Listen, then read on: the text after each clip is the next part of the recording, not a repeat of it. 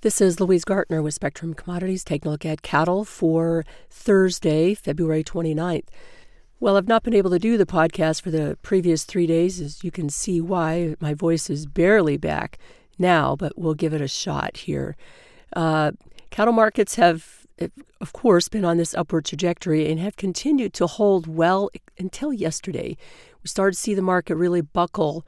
We sold off to a recent breakout point and the market held. So it wouldn't surprise me to see the market bounce off of here. But it, it could be running into some, some bigger headwinds, at least in the short term. First off, the cattle on feed report from Friday was a little more bearish than the trade expected. Placements weren't as low as what the market was expecting. They were expecting a 12% drop in placements. They only got a 7% drop. So a little bit higher there.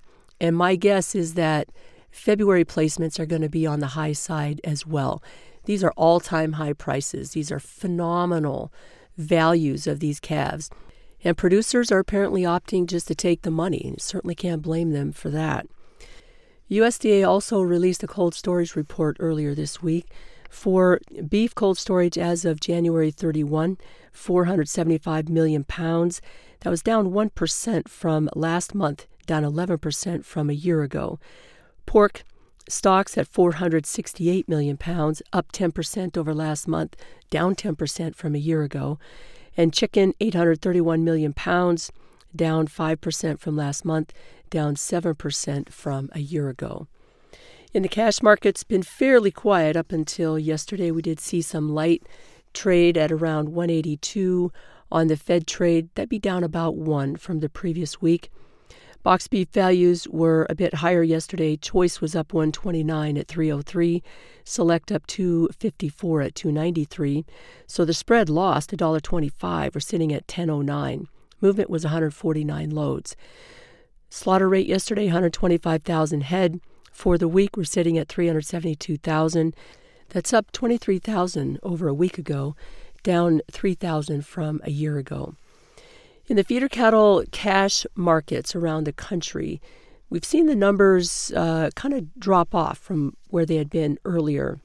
Monday, we traded 9,000 head. Tuesday was just 2,800. Both of them, uh, for Monday, the average price around 245.55. On Tuesday, average price at 250.68, but that was on, again, very light numbers. The moving average as of Tuesday was 246.80.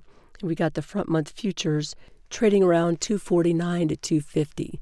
So we're still, the cash is still running below where the board currently is.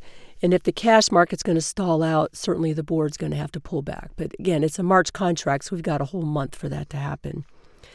I think uh, part of the pressure yesterday likely was from the wildfires spreading across the Texas panhandle and up into Oklahoma. If conditions there are that dry, that's that's not a good sign. I mean, this is an area that had pretty decent rainfall throughout much of the winter, and yet here we are. And of course, the winds are horrendous, but still, it's dry enough to to get these wildfires going. And I, I think that that's probably a red flag that maybe the pasture conditions really aren't all that great. And again, prices are, are phenomenal, so why not move the calves to town? So I, I think this could be a you know, a, a signal that you're going to see more calves come to town. Perhaps herd rebuilding isn't going to take place.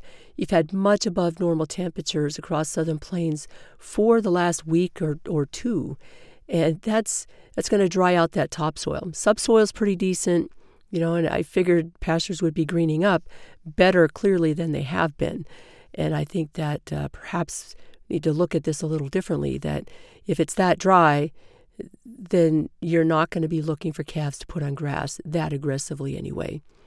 So we'll see how this plays out. But from a futures perspective, again, you you sold off to a, a recent swing high, and the market stopped. So that's a support level that so far is holding. There was a fair amount of pressure in the market yesterday. That is true. So we'll we'll see what kind of follow through we get. Seasonally, we're seeing the calves come off of the Oklahoma winter wheat pastures. It appears that uh, you know the pastures are in pretty good shape. a lot of uh, decent moisture there. So it, it appears that producers are opting to, again, take the money and uh, let the winter wheat grow out and to harvest. So that's probably adding some of the pressure to the, the feeder cattle market as well. So today is very important as far as price action because you know you're again testing a, a, significant support level. If the market breaks through that, I think you're going to see some more momentum to the downside in this feeder cattle, and uh, that would probably kind of get us more in line with the seasonal, which tends to take us down into early May as you see a lot of these calves come off pasture. And if you don't have the rains across southern central plains, you're not going to see that demand for calves to put on grass. So we'll see what today's action brings, but it will be important for the market to hold here. Otherwise, I think you see another wave of selling. If you have any questions, feel free to call at 1 800 888 9843. This has been Louise Gartner with Spectrum Commodities.